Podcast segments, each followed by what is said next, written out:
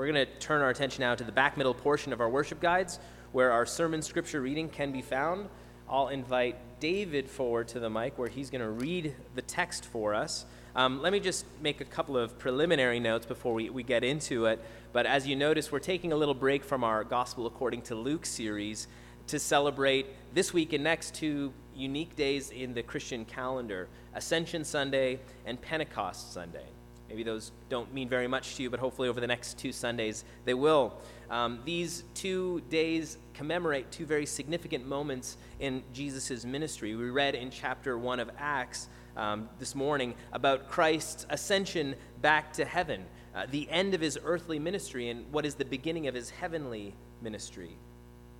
Christ's ascension happened 40 days after his resurrection uh, Luke and Acts tells us. That's 40 days after Easter. So technically, if you're counting, it was Ascension Thursday, this past Thursday, but you know, churches bump it up to the Sunday so we can celebrate together. Uh, 10 days after Jesus' ascension, the book of Acts tells us, and we'll read next week, was the Jewish festival of Pentecost.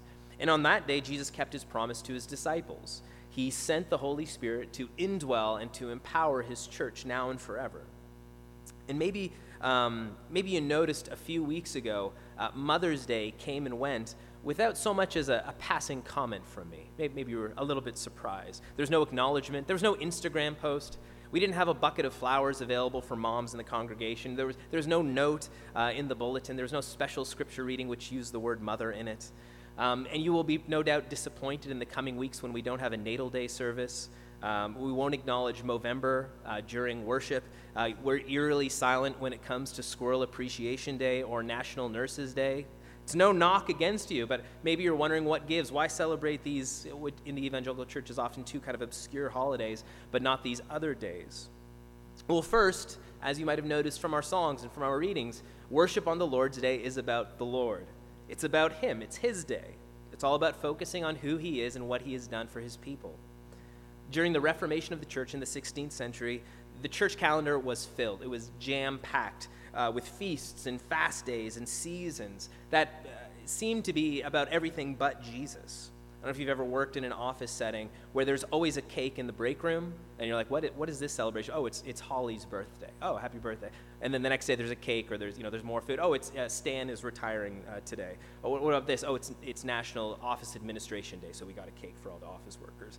And when you looked at the church calendar of the 16th century, it was exactly like that. Every single day was a holiday or fast or a feast of some sort. Many of them were commemorating important biblical figures. There were lots of days that celebrated Mary in various ways, or celebrating dearly departed saints with awesome names like St. Agnes or St. Norbert, uh, or to memorialize biblical events. There is an actual celebration of the beheading of John the Baptist. Um, I don't know what those what, what that looks like. Um, or there's extended seasons which celebrate um, seasons that were developed in the early church, like Lent or Advent. But the reformers, to refocus the church on what we're supposed to focus on, on the good news of Jesus Christ and Him crucified for our sins and for our salvation, they, they decided to do one or two things with the calendar. Option number one was just to cut everything, everything out of the church calendar, to not celebrate anything, whatever, except for 52 days in the year, the Lord's Day, the Sunday. Uh, that is the only celebration we have. And that's, a, and that's a good option, nothing, nothing against that. But the other option was to slim down the church calendar and celebrate the main five movements of Christ's ministry, uh, called the five evangelical feast days or the five gospel feast days. And, and maybe you know some of these uh, Jesus' birth, Christmas, Jesus' suffering and death, Good Friday, uh, his resurrection, Easter, his ascension back into heaven, uh, ascension, and his sending the Holy Spirit to his church, Pentecost. And so, why does the church celebrate? Why are we celebrating Ascension and Pentecost, but not all of these other, you know, kind of fun holidays that we have? Well, again, first, celebrating on the Lord's Day and, and remembering these five days seasonally keeps our focus where it ought to be on Jesus Christ. Uh, but a second reason is, is that um, it's as we make much of Jesus together, as we celebrate Him, that we actually learn to properly honor and love others and to celebrate these other holidays and occasions rightly. If we look at Jesus, we focus on Him, we actually learn what it means to properly honor our mothers and fathers. Jesus shows us what it's like to faithfully and, and wisely enjoy long weekend celebrations with friends. And so, if we center our focus on Christ, we actually learn how to celebrate these holidays appropriately, to see them as very good gifts from God, but not like anchoring events in the life of, uh, of the church or us personally. And so, as we, as we love God with all of our heart, soul, mind, and strength, we learn to love our neighbors as ourselves. And so, in our text this morning, we're finally getting to the text. Um, we're looking at a prayer that was written by the Apostle Paul in the first century for a church that was in the port city of Ephesus. Uh, that's in, uh, in modern day Turkey, but at the time it was in uh, the Roman Republic. And in this prayer, Paul celebrates Jesus' ascension. He makes a big deal of it because in Jesus' ascension uh, to heaven, the church receives hope, receives richness, and receives power. David. It's Ephesians chapter 1, verses 15 to 23.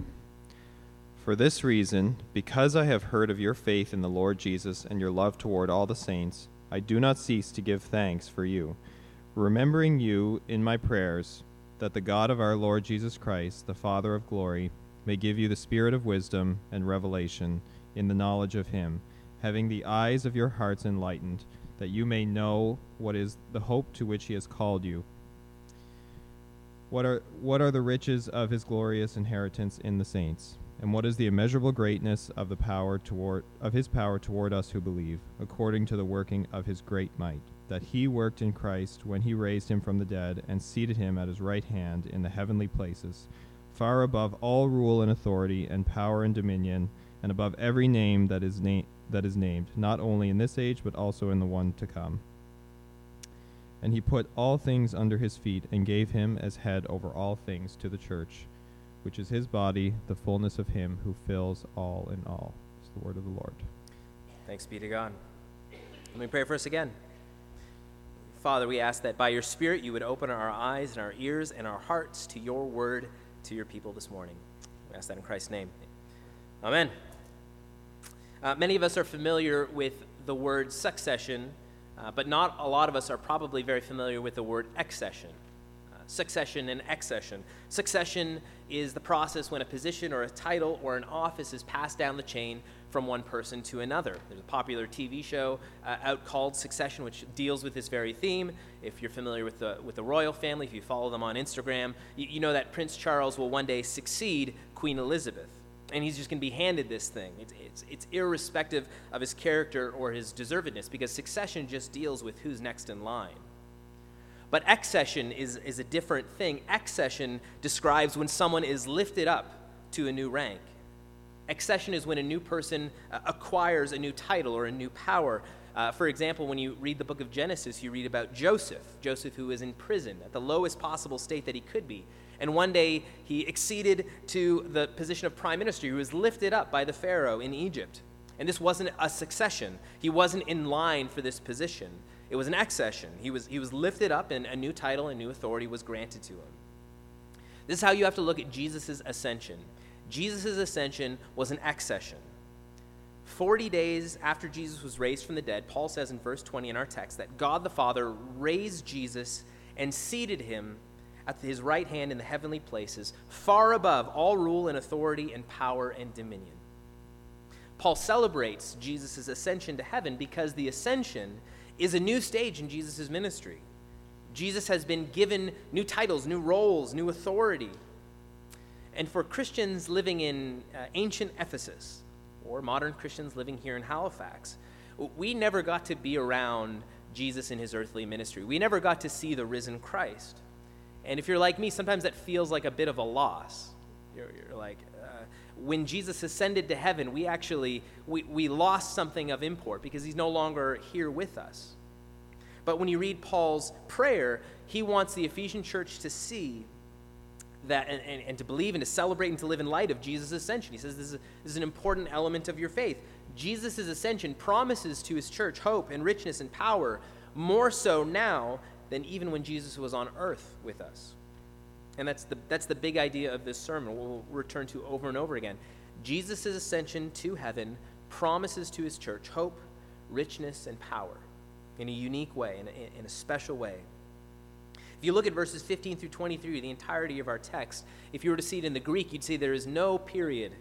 uh, it is one long run on sentence. In, in, the English Standard Version, the translation into the English that we're using, they do a pretty good job. I don't know if you noticed, there was only, uh, David didn't gasp for breath as he was reading, but he, he really ought to have because the first period didn't come until after verse 21. Uh, but really, there is no period there. In the Greek, it's just one long run on sentence. And Paul is essentially, he's just tripping over himself in excitement as he, as he rejoices, as he prays for the Ephesian church. I don't know if you've ever talked to a kid who's returned from Disneyland or the fair or something really exciting, and they, and they just are tripping over their thoughts. They're saying, oh, you know, we got candy, then we went on the ride, and then I, I threw up, and then we went, you know, over here and we ate some more, and then you know, I got a clown, I saw a balloon. There's just all of this excitement that's coming out, and that's kind of, you know, what the Ephesian church is saying to Paul. Would you take a breath, man? Just relax. But Paul's attitude here is obviously one of being overjoyed because of what the ascension means to the Ephesian church. And, and, he's concerned that they might not get how exciting the ascension is. But he wants them to see it. He wants them to see the ascension in a new light. Uh, look at verse 15. Paul has heard of the Ephesians' faith in Jesus and their love for the saints. That's a way of saying the church or, or the people of God. And a little later, you'll see that Paul talks about the hope that these Ephesians have. And here, uh, if, you're, if you're keeping track with Christian bingo, he's hit it. He's hit faith, hope, and love, right? Faith, hope, and love. These are three central aspects of the Christian life faith in Jesus, hope in God's care for us, and a love for the church. In verse 16, the Ephesians' faith, hope, and their love is a cause for Paul, he says, to just constantly give thanks to God in prayer. Paul is an apostle. That's, that's kind of his, that's his job. He's a traveling evangelist. He, he's a church planter, church starter. He's a prophetic type of guy. And for him to see a church uh, growing in a city like Ephesus, uh, to see a place where people are flourishing in the Christian faith, filled with hope and with love, he cannot stop giving thanks to God for this. It is a good reminder as we look at Paul's letter that we ought to be giving thanks for the people around us who have faith and hope and love in God. This is, this is a miracle. This is an amazing thing. This is a wonderful thing. This is something that comes from God to bless this world, to bless cities like Halifax. And so we should be overjoyed, thankful um, for what God has done amongst, amongst us. While Paul acknowledges uh, the Ephesians' genuine faith, while he gives thanks for it, he doesn't doubt it, he also wants them to mature in their faith, to grow. There's actually more content to their faith, uh, ways to increase their hope, uh, to help them to abound in love that he wants them to understand, for their eyes to be open. If you look at verses 17 through 18, you see that he wants the God of our Lord Jesus Christ, the Father of glory, to give them the spirit of wisdom and of revelation and the knowledge of him, having the eyes of their heart enlightened. I don't know if you noticed again, but we've hit Christian bingo in a different way Father, Son, and Spirit, the Trinity. Right? What does Paul want God to do? He prays that all the fullness of God, all the mystery of God would be at work in the lives of Christians. He wants those who are saved through the Son to see by the Spirit uh, what the Father has in store for them. And he wants them to see it more clearly than they have. He's, again, he's not doubting the genuineness of their faith, but he's simply saying that a Christian's eyes can get blurry, can need correction. There might be some things in the Christian life that they don't yet see. Even a, even a Christian's heart, someone who's been in the church for a long time, can, can be darkened and need a lamp to come in, can need a fresh work of the Spirit. And maybe you've been a Christian for a very long time and you've never once thought about the ascension. Like you've never once considered how it's supposed to touch your life and, and move you to, to new works of obedience or love uh, or, or, or brings wisdom to you. Or perhaps you're a Christian and you know intellectually that Jesus is at the right hand of God the Father, that he, that he has all power somehow in heaven, and yet you're often deeply, deeply discouraged. You're filled with doubt and fear about God's goodness and his care for you, his ability uh, to love and to care for you. Paul wants these Ephesians to see something in the ascension. That's what he wants for you today, too. There are three things in particular, if you look at your text, that he, that he pushes the Ephesians to see. If you look at the second half of verse 18, uh, this, is, this is the first thing he says. He prays that they would know the hope, the hope to which God has called them. Next, what are the riches of his glorious inheritance in the saints? Uh, verse 19, what is the immeasurable power toward us who believe? Again, that's our theme for today. Jesus' ascension promises hope, richness, and power to the church. The first two things, um, the hope to which we're called, the rich inheritance that belong to Christians, these are both speaking to future realities that are meant to impact our present life. So, both, both the hope that we're to have, the richness, the rich inheritance that's in store for us. These are both future realities which are meant to impact us today in the present. Hope and inheritance, they both have their fulfillment in the future when we finally see the Lord, when we're with Him. But as we see these things, as we believe and hold on to them today, um, they're game changers for us. And we see this uh, in play in Luke's gospel when we see Jesus talking to his people who today are poor or hungry or weeping or hated and despised by their communities. And he tells them, You are blessed. You ought to rejoice. He's not telling them to rejoice simply because they're poor, or because they're hungry, or because they're, they're weeping, or they're hated, or they're persecuted, but because Jesus is aware of the richness and the glorious inheritance that's coming their way. He knows that these things are a certainty. He knows that though they suffer now, they can have hope because these realities are fixed and certain. There's a story of, of, a, of a poor man who lived in a village many miles outside of a great city. And one day he received a letter, and inside that letter, he learned that he, he had inherited an immense fortune beyond tell. And he was to travel into that city where it was being kept and safeguarded for him. And so this man saddled up his horse and his cart, and he, he headed off towards the city. But on the way to the city, the wheels of his cart fell off. Now, how should this man react? How should he understand his present suffering, his present difficulties, in light of his coming inheritance? Well, he should see his, his, his, his unfortunate situation in a very different light. He will suffer, but he'll suffer very differently. He will say, This is not permanent. This isn't my life forever. This isn't final. There's something better coming, coming, something sure. I don't need to rage at my cart. I don't need to be without hope that all is lost because all of my needs have been taken care of. I, I, I, need to continue my journey. That's all I need to do to receive this great reward. Uh, that's the question of how he should see his suffering. Now, the question of how should he see his future inheritance uh, and, and his future hope in light of his current suffering. He has to see this, this, this immense inheritance that's waiting for him in the city is untouched by his sufferings because it's being kept safe for him, and nothing will ultimately prevent him from receiving it. Jesus has ascended, friends. He has risen to heaven to secure for you your hope, uh, to, to secure for you a rich inheritance that will be yours forever. Do you believe this? Uh, do you live with an expectant hope, even though now you suffer for a while, that this is a sure thing because of who Jesus is and where he is seated? So, Paul, again, he wants them to see two things so far see their hope, see their future inheritance, but this third part is, uh, begins in verse 19. This is where Paul really starts to cook. And things get a little complicated, so you'll have to pay attention. He wants the Ephesians to have their eyes enlightened so that they can know what is the immeasurable greatness of his power toward us who believe. Again, Jesus' ascension to heaven promises to his church hope, richness, and power. Paul does some thought stacking, so you need to keep your nose in the text. Um, in verse 20, he begins to describe this great power, this immeasurable greatness of power that's towards them. Um, he says, first, it's the same power which raised Jesus from the dead. That's the kind of power it is. And second, it's the same power which seated Jesus at God's right hand. That's referring to Jesus' ascension or to his accession.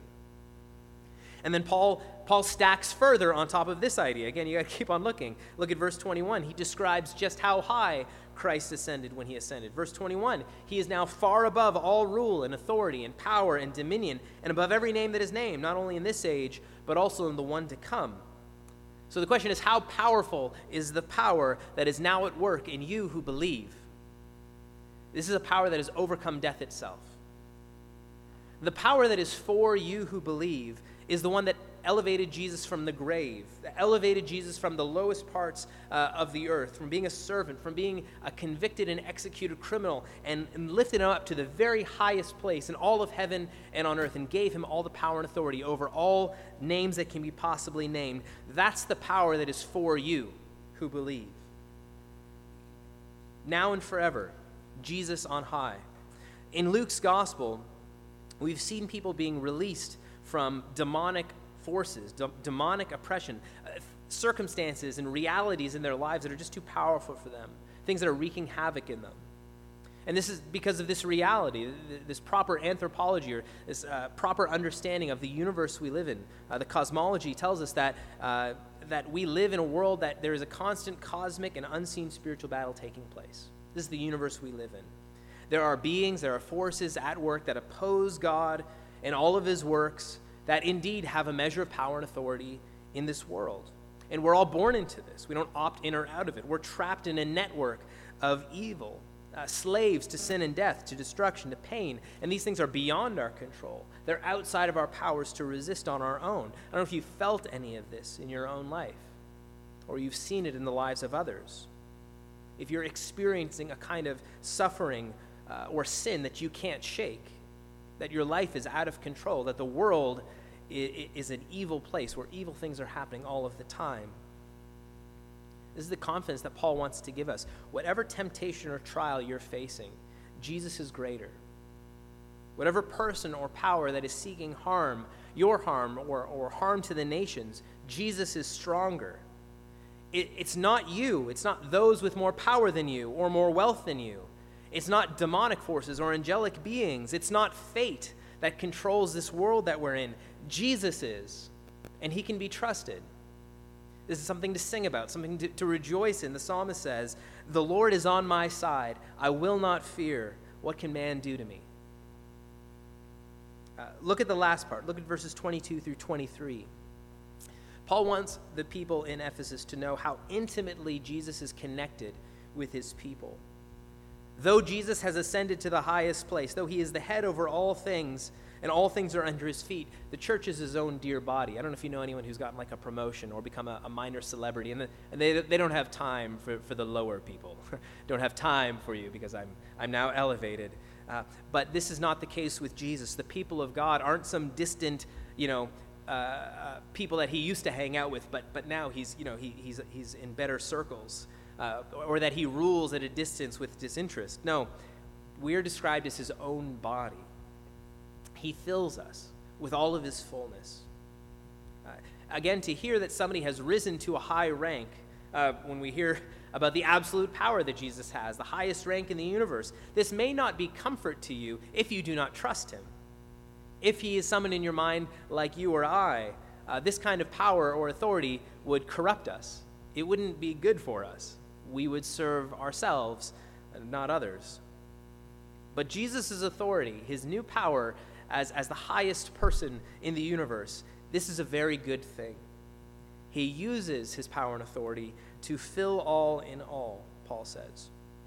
When Jesus ascended into heaven, he didn't use his new authority and power to serve his own needs. No, just like in his earthly life, he came to serve and not to be served. The full one filled others. Jesus' ascension to heaven promises hope and richness, even as we suffer now but it also offers power to the church. We celebrate Ascension Sunday because we often forget uh, where Jesus is today, what he is doing, and what this means for the church. And every week, as we recite the Apostles' Creed, this is actually something that we hold to be a central tenet of our faith. We confess, we build our faith on this reality. I believe in Jesus Christ. He ascended to heaven and is seated at the right hand of God the Father Almighty. Let's end it with this. Uh, many of us have been steeped in a vision of power and authority that's radically different from what we see in Jesus Christ in the pages of the gospel here in Ephesians. Because when anyone has real power or authority, um, they flex it, they use it to dominate, uh, to, to boss people around.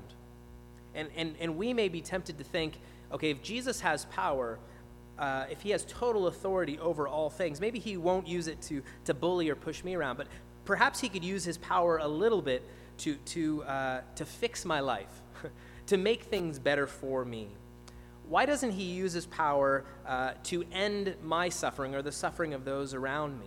Uh, to, to give me what he wants. If he's so strong, why doesn't he just kind of satisfy uh, my needs and give me what he wants? Give me what I want. But this is what we see in Jesus though he has all power and all authority, he lived a life of suffering. Uh, from beginning to end of his earthly ministry, Jesus lived a life of suffering. He was hated and he was mocked and he was betrayed. He was lonely. He was poor. He was tempted with sin. Finally, he suffered and he died a humiliating and isolating death. But this is the very way that King Jesus conquered. Jesus didn't defeat his enemies by steamrolling them through the raw exercise of power and dominion. Christ conquered through his death, through his suffering. Jesus' enemies were defeated by and through Jesus' sufferings, not in spite of them. On the other side of Jesus' suffering was his ascension, was the resurrection and power. Jesus experienced resurrection power. He ascended to the highest place in heaven and on earth, but only did so after his suffering and his death. And so now Christ, the wounded king, the long suffering one, he comes to his people who are suffering. He who bore a cross for us and for our salvation. He comes to a church which often suffers, which often feels the weight of sin and death on them, and he gives them this same power, not which avoided suffering and death, but which endured and faced whatever came. Jesus' ascension to heaven promises hope and richness to his church, but also power for us who are walking towards the heavenly city, to an inheritance of life and peace in the presence of God, which was won for us by Christ, which is being kept safe by Christ. And though we suffer for a little while, we have hope that Jesus, the ascended King, will keep it safe for us until the end. So now may you see Jesus' ascension as an accession, uh, that, uh, that it is this Jesus and no other who has been lifted up to the place of highest authority. May you celebrate and rejoice in this as good news. May the, heart, the eyes of your heart be enlightened to see it, that you may have faith and hope and love and mature and grow and depend on it. May you suffer well, knowing that Christ the King who suffered is now ascended to the throne and that he is for you. Let me pray. Father in heaven, this Ascension Sunday, we ask that you would open the eyes of our heart, that you would give us this, uh, this, this gift of an ever maturing, ever growing faith and hope and love for you. We praise you, Jesus, for being high above all rulers and authorities. Help us to trust you uh, that you are for us. We pray that in Christ's name. Amen.